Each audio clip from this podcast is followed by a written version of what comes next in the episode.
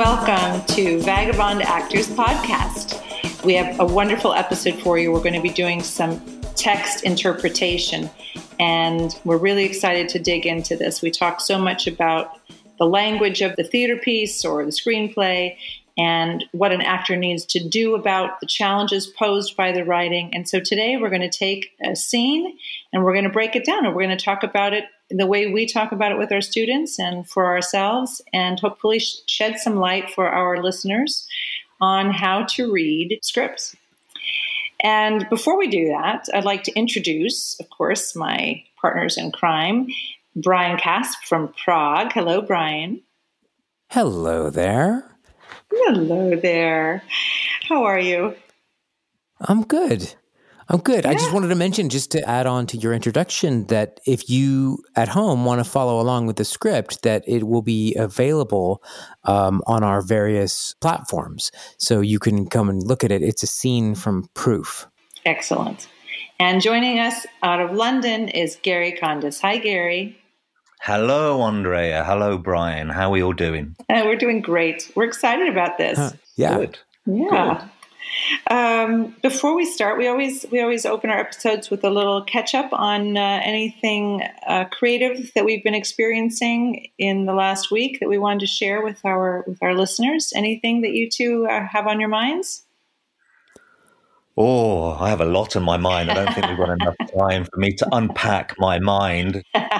But um, the main things that I've done, and kind of the thing that stands out the most, was I um I did a, a Q and A on the weekend. I was invited by a theatre events company who sort of organise events with practitioners, and uh, yeah, I I did a, a Q and A, and it, it's kind of uh, it was uh, quite humbling in one sense, because this company organises these Q and A's, and uh, before a few days before me was uh, Mike Leigh, the famous British mm. film director. I love then, his work. And following a few days after me, or the, the next one after me, was the writer-director Bruce Robinson, who oh. did With Nail and I and How to Get Ahead in Advertising. So, you know, and then in the middle, me. So uh, perfect company, though. Yeah, it's a perfect, oh, perfect wow. fit. Very it's a Gary good. Sandwich. A Gary sandwich. I like the idea of that. Yeah, um, um, right, snug in the middle. Um, yeah. So yeah, I did this Q and A, and it was great. You know, there's a lot of things that came up. Some of the things that we discussed, I drew drew on, so that was great. Um, but yeah, I, I thoroughly enjoyed it, and managed to sort of bring in some stories from my past, and talked about directing, theatre work, and uh, as well as the sort of coaching and the acting stuff. So, wow. yeah, that was what I've been up to, uh, Q and A. Excellent. What about you, Brian? I spent the morning coaching on a Czech film where the director was technically, I think, quite knowledgeable, and he's very passionate about the subject matter, but hasn't really had a lot of experience talking to actors about how to be free in their experience of the moment. And I think they kind of, the, the film is supposed to start shooting in February, and we're here in uh, late June, and they're, they've been rehearsing, I think, for months already, this film. Mm. And, and I was kind of like, well, let's, um, let's loosen it up a little bit. And uh, and it was very interesting and, and fun to work with these Czech actors who are mostly used to working in theater, I think, and to talk to them about how to allow the script to kind of unfold on, unto itself, and mm. to not try to impose their ideas of what should be happening onto it, because that it's mm-hmm. very, the pull of imposing those ideas is very strong, mm-hmm. given that the that the director is quite intellectual about what should be happening.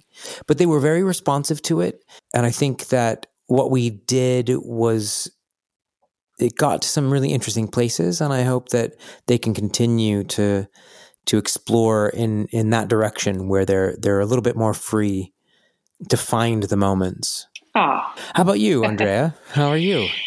I'm fine. Uh, I've been doing some work here, preparing f- to launch some classes in Spain this fall, and I'm excited about that. So as time goes on, we'll we'll share some more information. But um, here is Mallorca, Spain, and I've got a really terrific partner in, in some things. Excellent. And we're also having some conversations about some filmmaking initiatives here. So as as they become more concrete, I'll be excited to share share updates. That's great. Yeah. Cool. Yeah. Good stuff. Thank Let's you. Let's get into it, baby. Let's get into it, man. Okay. So here we go. This episode of the Vagabond Actors Podcast is brought to you by our friends at We Audition. Now look, we all know that auditioning in a pandemic sucks. You can't find the right partner, and if you do find the right partner, how are you going to connect with them in real time and have the read be seamless? Well, We Audition can help with that. They make it easy to find a partner, and they take care of all of the technical stuff so that you can focus on what really matters, your audition and being awesome. Not only does We Audition allow you to find partners that can help you really kick ass, you can be a partner that helps other people really kick ass and get paid for it. There's other really great benefits to being a We Audition member. You can have one-on-ones with top casting directors, you can get career advice from industry professionals, and a lot more. Right now, We Audition is offering a discount on membership to Vagabond Actors listeners. When you sign up with the promo code vagabond dot com, click on sign up, then click on the link where it says promo code. Put Vagabond twenty-five in the box and you'll get twenty-five percent off your membership. Now, back to the show. We are going to be taking a look at a scene from the play called Proof by David Auburn. This was a Pulitzer Prize winner in two thousand one. It won the Tony Award for Best Play. Obviously, very strong writing. It's a four-character piece. Drama students tend to enjoy working on scenes from this because there's There's so much to do, and we're going to be taking a look at the second half of scene four. So this is in Act One. And we have the characters of Catherine and Claire. And as we go through this, the three of us will be talking about how we would be coaching our actors on interpreting the material, what they're going to be doing with, with the lines, with the stage directions, the kind of things that we like our actors to, to, to look at. So we've not planned anything. And it's going to be free-flowing as usual. But I thought we may start with just giving an overview if there are some key points that we each have that we like to share with our students before we dive in, or if there's any terminology that you may have um, that you'd like to refer to as we move through it that you want to be clear about now, uh, maybe you could do that. Does that make sense? You want me to start? Makes perfect sense. Yeah, go for it. You know, when we're looking at a at a whole play, we're lo- we're looking for a number of things. We're looking for the theme, obviously, and we're looking for what I call the, you know, the spine of the characters and the arc of the characters, the spine being really that that most intense personal drive that motivates them through the play, which can change. The spine can be broken or a perspective can be changed. But throughout, there are some questions that I think actors should always be asking themselves as they're reading the scripts. And the first one really is, what am I doing? We've, we've talked a lot about this in our episodes because we're all big believers in, in the importance of specificity and action. So, um, you know, what are the human activities uh, in a scene or in a moment that you need to do? So if the line is, for example, you know, that was the greatest kiss. Well, what's your human activity that you have to undertake? You have to undertake the kiss, right? In, in a very simple way. So what are the human activities that are suggested by the script? And then why am I doing it? You know, why is your character doing this thing? Uh, why? There's always a reason why things happen. There's always a reason why the character does something. And so what's the thing that's motivating you to do this thing? And then, of course, how am I doing it? Right? Um, and this could be similar to your own personal behavior, or it could be unique to the character. You're going to have to make a determination about that. You're going to distinguish something, but these are the clues that you give to the kind of character that you are. And then you can look for ways to get deeper into that, you know, whether you're going to put action to to the text, or if you're going to approach things with a certain rehearsal technique to dig into it and make it, you know, specific and real for yourself. But those those are some of the key things that I think we always want to be looking at. And for me, as we move through it, I think it'll be fun to to see what we notice about the writing. And, and as Brian said, we will be posting uh, a link to the copy of the scene. So please follow along, as they say. And uh, we look very forward to engaging in an active conversation with our listeners about this. I get a feeling that we are probably going to cover, all three of us, the same kind of stuff, but in different ways and terminology and slightly different angles, which is great. It reminds me of this uh, old comedy sketch where the famous British comedian Morecambe and Wise, he's playing a, a piece of music completely out of tune. And that's really hard to do, actually, if you can play a piece of music on the piano out of tune, but well out of tune. It's like, and someone says, what are you doing? He says, you're not playing this piece of music. And he says, I am playing this piece of music. I'm playing all the right notes, but not necessarily in the right order. And uh, it's a, it's an old classic sketch. And I think I get a feeling that we are already going to cover, because we're on the same page a lot of the time anyway, but we're going to cover the same notes, but not necessarily in the same order. Um, So for me, yeah, making sense of the material requires you to break down a scene into what I term as actables. Um, if it's not actable, it's not of any use. And that's what I particularly start to look at. And I'm very much echoing already what Andrea has hit upon. I'm very much into starting as a starting point, looking at the action. I mean, Elia Kazan, we've mentioned him before in other podcasts, and, you know, he's someone who I admire very much, and also his way of looking at acting and as a director. Um, you know, he said, I will say nothing to an actor that cannot be translated into action. And for me, that's where I start and where I believe everyone should start. And because for me, the core language of drama and comedy is action, and therefore acting, the core language of acting should be action. And if you look in the dictionary, to echo Andrea again, and I'm sure Brian is going to slip this in also in his own uh, inevitable way. It, oh, it's so much pressure. Uh, you know, because if you look in the dictionary, right, and I'm sure we've mentioned this before, so to act means to do. So you got to look at what you're doing. And, you know, the word drama, it has its Greek origins in the phrase to do. So for me, it's all about starting with action, and that starts with understanding the scene on a dramatic level, which means you got to start with looking at understanding what the character's objective is and then embodying that. And this keeps us in the concretely doable. So that's what I'll kick off with, um, and I'll let Brian have a have a say, and then maybe we'll get into the nitty-gritty. Hmm. I think...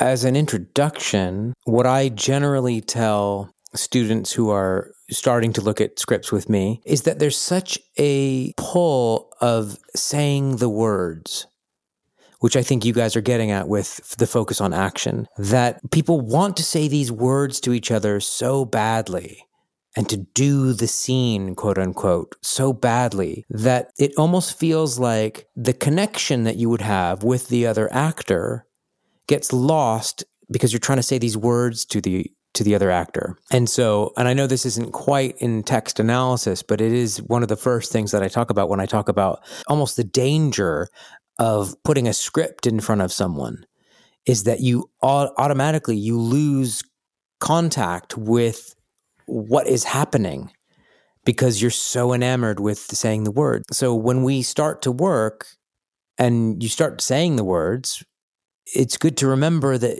that it's really great to only say the words when you're motivated to say them and when th- you're connected with your partner, so that you're not ever saying these words for the word's sake, because that's no good to anyone.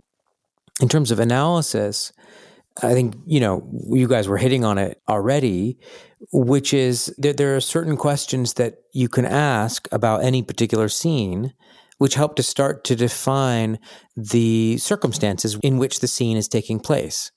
And so those could be something like, where are we? What time of day is it? What time of year is it?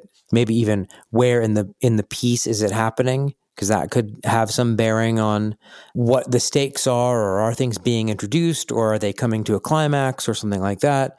Who else is in the scene with me? Uh, what's my relationship with them, or what are the what what are the characters' relationship to each other?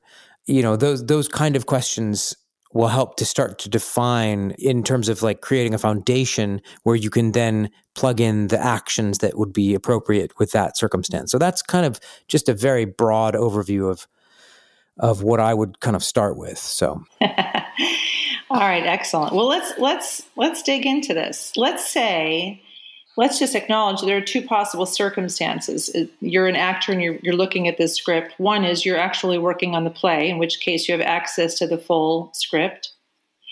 And the second is you've been handed this in a scene class and you've never read you've never read the play before, and you're, you're asked to just give it a go.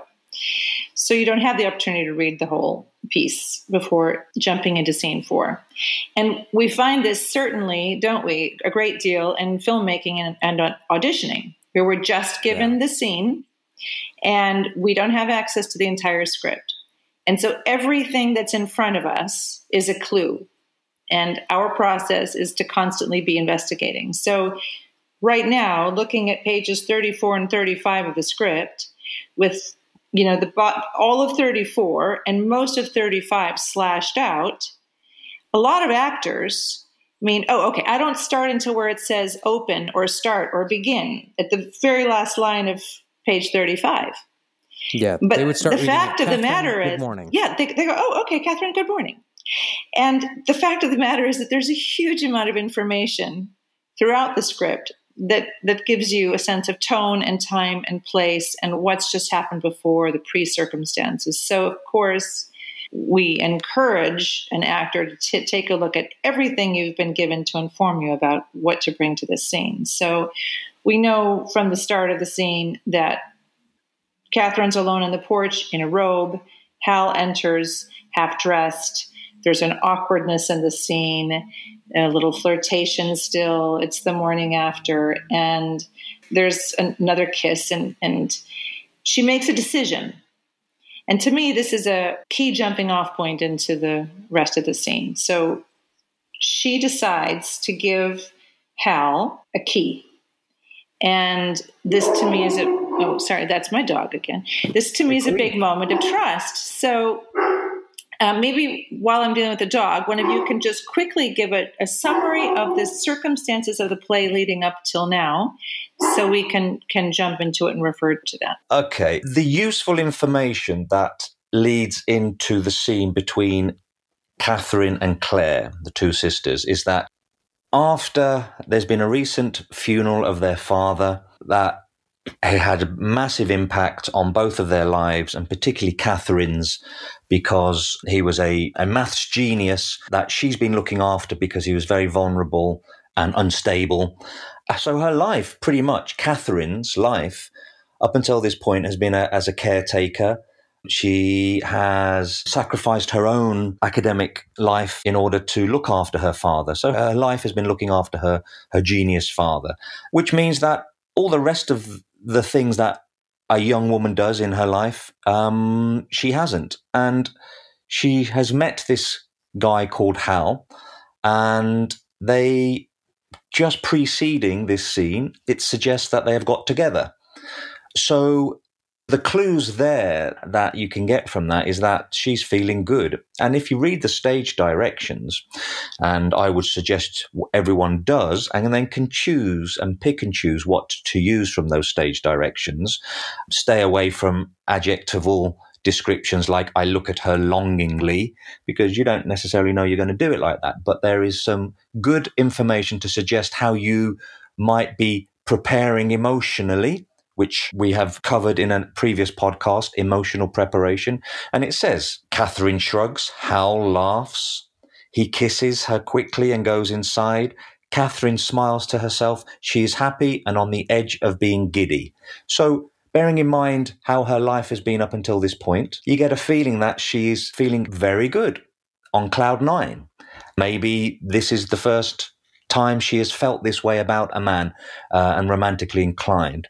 You don't know for sure, but it seems to suggest that she hasn't really had any successful relationships in the past. So, can I just interject there for a second, Gary? Yeah. On a very technical way. What I would recommend, and I don't know if this is what you guys do, but when you have an inkling, like you said, Gary, that you don't know if it's the first time she's been like this, but it could be because it kind of feels like it might be. I'm a huge believer in taking notes with all of those questions and all of those half thoughts and those kind of like inklings right on the page so that yes. the page becomes full of your notes. And you might, if it's, if it's, if you're actually doing the play, and you might actually have the script on one side of a notebook, like pasted in, like cut out the script pages, paste it in, and then mm-hmm. have a blank page on the other side of the notebook so that you can really take a lot of notes so that yeah. every time you read through the script, you're going to look at those notes and, and those possibilities as you get more and more familiar with the script will be winnowed down or be expanded upon,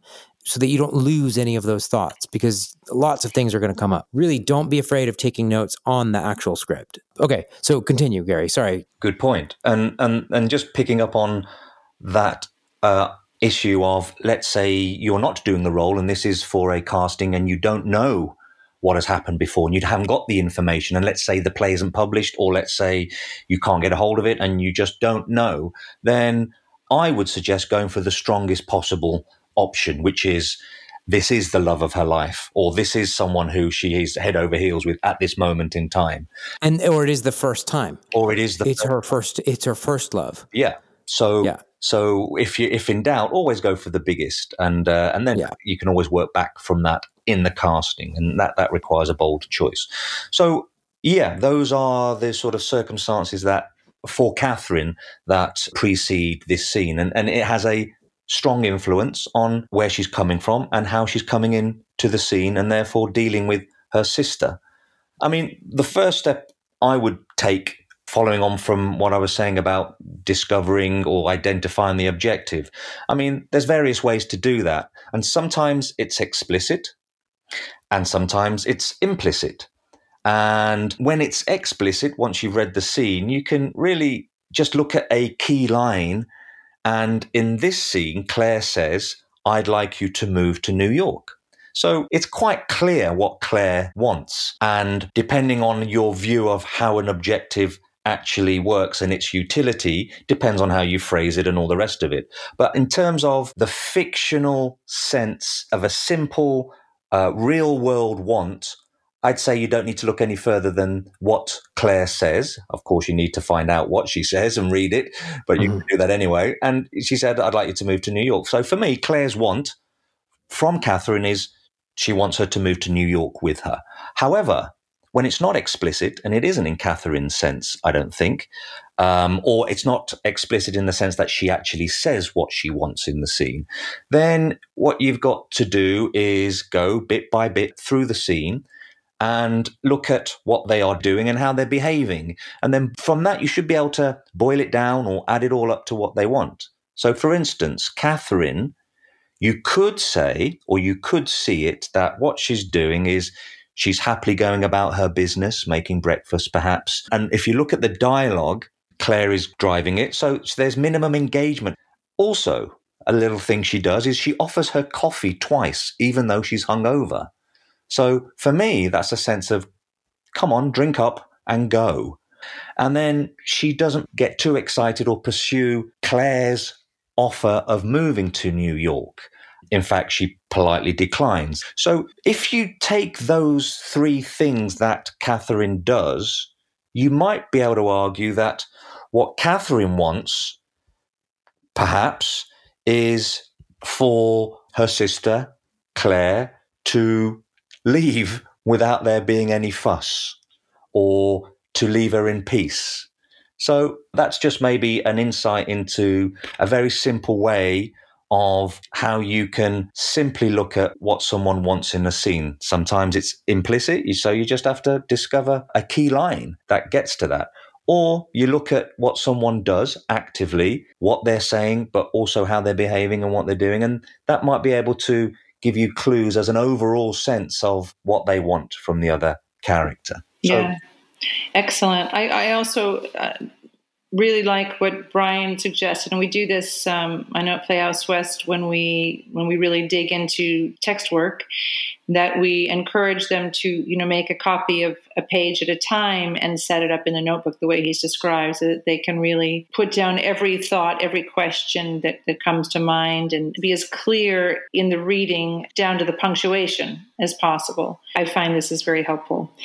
I wanted to just, if you don't mind, since really I think we all believe that the the text is, it's a blueprint of moments, isn't it? Moments that take you through these sections of, of behavior and, mm. and doings, human activities. Maybe we can just break it down a little bit, because I think there are some, some points that are important to make to actors, some things that maybe get overlooked, that they're so fundamental that actors overlook them. And there's a little warning about that, I, I think, that we have. Um, So as you say, you know, Catherine's in this, it's it's written here, right? She's in this giddy state. She's let her guard down with Hal. She's given him a key to go through the father's things. This is a big act of trust from her. So she's she's in a much more vulnerable state, happy vulnerable, like willingly vulnerable and open than we've seen her up until this point, when when mm. Claire enters. And Claire enters hungover. She sits down squinting. So obviously this is a very specific human activity that Claire has, and the actress has to do something about this. How do you go about coming in hungover? And what is the work that you need to do to come up with this, we could say, impediment to your normal behavior? Um, how can you do that creatively and, and truthfully? And, of course, it's from the first moment. So this is something that the actress playing Claire has to do something about. And this first section, you know, please don't yell, right? Which tells you that the moment before, when she says good morning, you have to have a response to that, right? And you have to be yelling. Right. Or at least speaking loudly so someone goes, oh, right. I'll stop. Yeah, and, and also she hears everything, because she's obviously, her head is exploding with the hangover, and she hears everything that's being said as, oh, as a, as a yelling. I mean, she's so hypersensitive to it, right? So she's got to, the actress has to do something about the moment with good morning that Absolutely. Prompts her to say, please don't yell, please. Are you all right? No, beat. Oh, I kind of hate when they write beat. She clutches her head. Those fucking physicists, right? So again, there are these moments that we see, and, and I think the less experienced actors tend to act on the line. They tend to say, oh, I've got to clutch my head now in this moment. Well, keep in mind that these stage directions, sometimes they've come from the playwright, and sometimes they've been, there are notes that have been made during productions. And it's a, it's a clue to you, but you can't just start acting the, the headache uh, in that moment. This has to be something that you've brought in with you, that hypersensitivity to sound and to light and the way you move your body, everything. Oh, the sitting down, the coming in. Uh, it's got to be in, in you from the first moment. Right. And right. Gary said already, which just goes along with that, is that reading the stage directions yes. can help you to have a fuller picture of what might be happening in the internal life. Maybe it's because it explicitly says she's happy or she's giddy or she's hungover mm-hmm. or whatever. And maybe it's the external behavior that is described in stage directions, like she's squinting or she holds her head or whatever. Mm-hmm. But those are only little signposts to say, this is the broad strokes of what's happening with this character. And then as the actor, I would say you should extrapolate out from that. Those should form a dot matrix of your internal preparation or mm-hmm. your internal doings. And then ultimately you should forget that those stage directions are there. And then based on the internal map that you have, then do whatever that tells you to do in the moment, unless you're working with a director that specifically says you need to do this moment here. Mm-hmm. And then of course you need to do that moment mm-hmm. and justify it. Right. But really it's to take, to extrapolate out from the stage directions and to internalize that and then do what the internalization makes you do, rather than just blindly following what the stage directions tell you you should be doing. Right. It's a guide. Like, I like the word extrapolate out. It's license. It's a suggestion of what needs. It's just a reminder of what needs to happen, but how it happens is where your creative juices and your choices and, you know, the how and how you, maybe you don't clutch your head, but you just hold your hands above your head as if you're, you're absolutely yeah. right. So you're not, you're not doing it by numbers, but you are playing that note. Exactly. You're, exactly. You're creating that note yeah. for yourself. Yeah, yeah, yeah. That's great. Whether it's coming from a stage manager who took notes about the original production, or whether it's the actual playwright. Obviously, the, the playwright's notes tend to be more to the point. You're saying don't ignore it. Don't, don't ignore, ignore it. it. It's there for a reason. And that's that's one of the yeah. most important points I really want to make uh, with this, is everything is there for a reason. You know, even a couple of lines later, when Claire says, you know, my stupid friends left, right? I'm left alone with these lunatics, dot, dot, dot. An ellipsis always has a meaning. Sometimes it means the character's getting cut off at that point by the by the next uh, line of dialogue. Sometimes it means something's hanging in the air, but it always has a meaning. I would suggest that in this case, the choice of Claire to call the physicists lunatics, given Catherine's concerns about mental illness in the family and possibly in that she's experiencing herself, that, that could be an interesting little moment of hanging in the air. And Catherine probably has a point of view about the choice of that word. Mm, yeah. And, right? But what you mentioned there is point of view. You see, I've seen it played like that, but I've also seen it played as have another tequila. The idea of tequila has reminded of her of her drunkenness of last night, and she's about to vomit. So that stopped her from saying the line. But what's important is, is it's a point of view of it. Yes. And, and they have another tequila, you know, a couple lines later. That's, again, you know, it's a human activity. She's got to do something about that, right? The actress has to do, this is an imitation, uh, a, quote, a quote, an imitation of the physicists, you know, buttering her up. She, yeah. She's got to make clear the kind of energy in the room. We didn't get to see that scene. Um, how does she feel about them? How did, how is she imitating them? With what kind of fun or playfulness or regret does she come up with that? Be specific. That's a that's a fun, creative moment for the actor, you know? It's point of view, isn't it, what we've been talking about? Exactly. And again, point of view, that band, capitalized, that band. You know, you as the actor, you have to know what that is. You have to know what that band is. You have to know what the, how the music was, how awful or good it was. Okay, well, right? Let's play a game, right? You yeah. come up with a point of view of the band, yep. Andre. Come up with a point of view of the band, Brian, and I'll come up with a point of view. Okay, okay. All right. Mm-hmm. So rather than saying the line, just let's just let's just say what the point of view is. What's your point of view of the band, Andrea? Okay. Um, I think they were outrageously bad.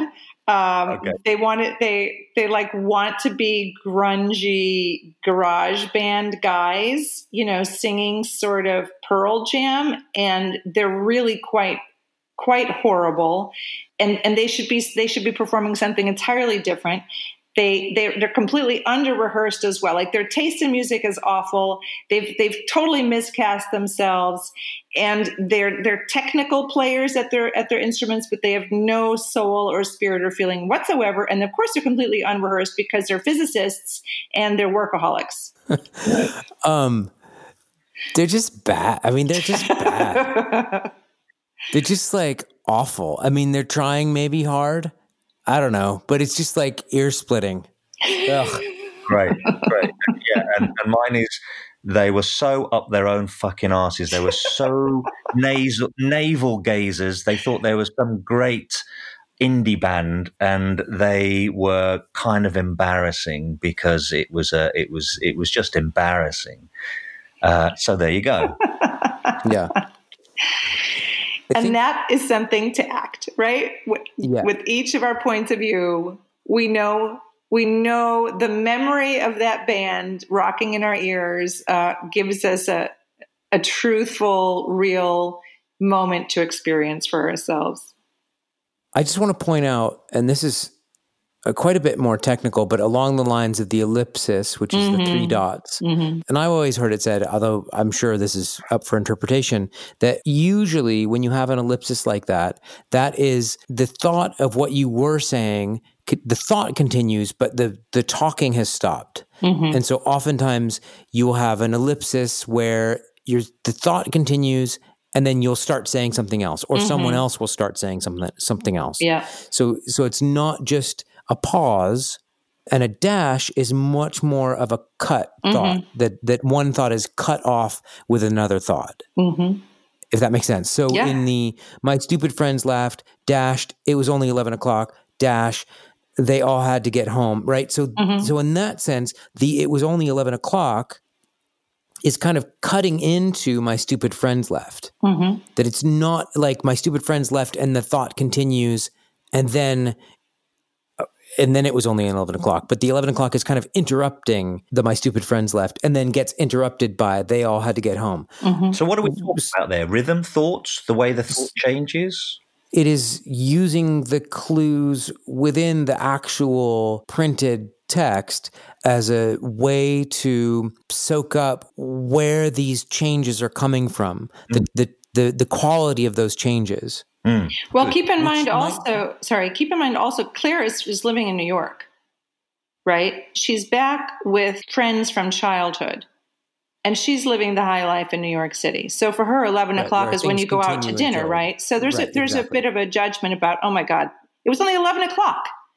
Right. You know, they left. Right. Which which is definitely an interpretation. Whims. I'm just talking about the pure topography of it. Yes. Yes. Yeah. Totally. Where where it shows you that that thought is cutting into the other yes. the other thought. Totally. With the, type, with the topography. Totally. With I'm just saying that there's a, there's an opinion right there. Yes. Of course. Right. There should be an yes. Exactly. Of course. Of course. Yeah. But you, you bring you bring up something, Brian, because a writer of this caliber, mm-hmm. it's worth taking note of these yes. minutiae, because they're not doing it for no reason. They're right, right, right. caliber. And it also is something, I'm glad that you've brought it up, because it's something that I, I, I get on board with, and it's it's something that is often missed amongst all of this freedom and truth, and I'm just going to improvise my way through this hmm. and give you my truth, when actually there is a, a form, there is a musical notation mm-hmm. here, which if paid attention to, yes. will do the work for you. That's mm-hmm. right. And but it, that's also part of that extrapolation. So if you if you can recognize, oh, that's what's happening, then you can extrapolate into that. Like that tells you, like that's the next step, which which is what Andrea said, which is, oh, she's from New York. Th- it's a ridiculous thing. There's a certain pace maybe to the way that someone from New York talks, which might be different from what happens in, you know, the Midwest, let's say. And so you can extrapolate out from that. And then once you have that as a kind of map, then I think that's the time to let go of the need to kind of go, oh, there's a dash there, there's another dash here, and there's an ellipsis here, and I need to make this as a question. That all, all that stuff should be part of your map already. Mm-hmm. And you shouldn't, and then you should be free. When you're doing it, you shouldn't be thinking about, oh, that's a dash and I need to make that happen. Of course not. But there's a difference. Yeah. There's a difference between ignoring it completely and just going. Of course. Yeah. yeah. You can't ignore it completely. That would not be, that would be uh, not a great way to go about analyzing a text. No, and yeah. it's the devil's in the detail. There's a nuance there. And even if you do, yeah. see, even if you just do it technically and dry, which we don't want, but mm-hmm. even if you just, that, then at least you're giving something yes. as well. Right. Yeah. You know. Right. So good. There is a concept, and I know that this was a part of the, the Playhouse West philosophy of how to analyze a script. I don't know if you've experienced it, Gary, but there was there's a real qualitative difference in doing this kind of minute work where you're reading out from the script yes. instead of putting stuff into the script. Mm-hmm. And I and it's a little bit of a difficult concept. Maybe, Andrea, you can help me to kind of define it. But to me, it feels like as soon as you start at this stage of the minute, kind of going line by line, trying to find the doings, trying to find what the meaning is of each thing, maybe what it is in response to, the instant you start to go, well, it's because she's feeling this way or she's feeling that way or whatever, that's putting into the script an assumption about where that's coming from that might be true, but it also might not be true. And instead of saying, oh, this way of this line being formulated as a question or as a statement, or that it's short or that it's long or that it's got an ellipsis at the end of it, it's almost like you're putting to you're you're creating you're constructing a case mm-hmm. for why someone someone is in a certain state, as opposed to going, well, maybe she's just upset because her dad died.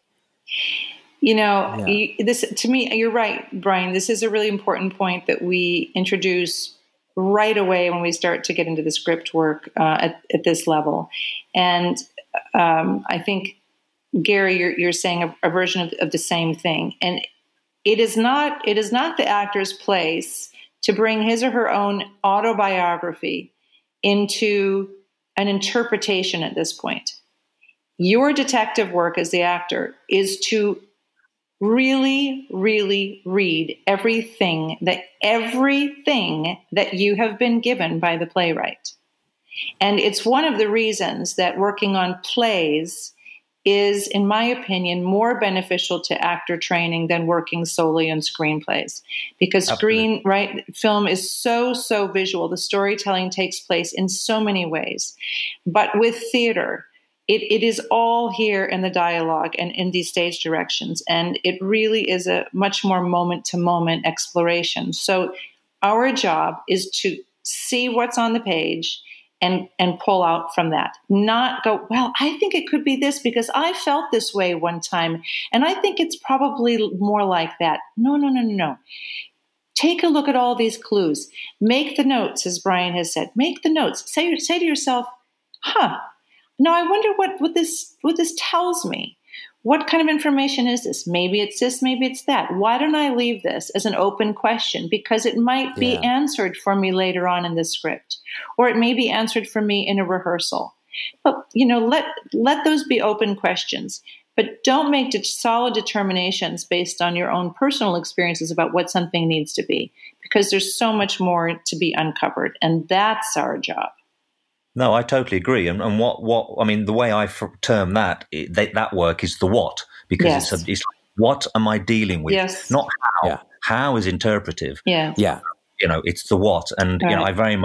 Um, and you know, you know what, what what can happen is you take care of the what, and you know, you, you, you say, okay, let's say you, you you deal in your your process. You could say, well, you, you it's fifty-fifty. There's the what and the how. But if you take care of the what diligently, mm-hmm. you might find that it's not fifty-fifty. You take mm-hmm. so you take care of the what, and you kind of go, well, you know what, I've got sixty, seventy percent of the work done here. Yes. If I yeah. connect with it. And then the how's just a matter of maybe with the connection that's going on, but then maybe some some choices that I've got to make from other information that I, I, I want to want to achieve. And and yeah, absolutely. And yeah. what you're describing there, from my point of view, is is the what. And yeah. there's an it's it's finding out what is actually given. Right. And yeah. And and and embodying that, That's and then right. the, then layering on top of that. Yeah. So can we take a look? So we're, we're on the script. We're we're really kind of coming to the end of this first section of the scene, in my opinion. And Claire turns her attention away from her own hangover state and reminiscing about the evening, and she says, "Your dress turned out all right." And Catherine says, "I love it." Now, this to me is one of those moments. This is a little out of character for her. Her openness, her gratitude, her excitement about having worn a dress. This is not her thing. And so these, the playwrights often give us something that's a little bit out of character. And I, and these can be real keys for us to understanding something. So mm-hmm. don't take for granted this scene. This is a, this is an unusual little thing. And Claire notices it. A couple lines later, it says, Claire, surprised. You're welcome. Right? So what other, what other characters say about your character is a clue, and things that you do that are out of your normal behavior are clues. So even yeah. though it's five little lines here and it's just this sweet little moment, it's an important transition for us. It's showing the level of relaxation that Catherine is finding this morning with Claire, coming off of the evening with Hal, recognizing and being grateful for something Claire has done for her, right? And so there's a there's a further letting down of the guard. And it also gives Claire the feeling that she can move into the next section of the conversation. Hmm.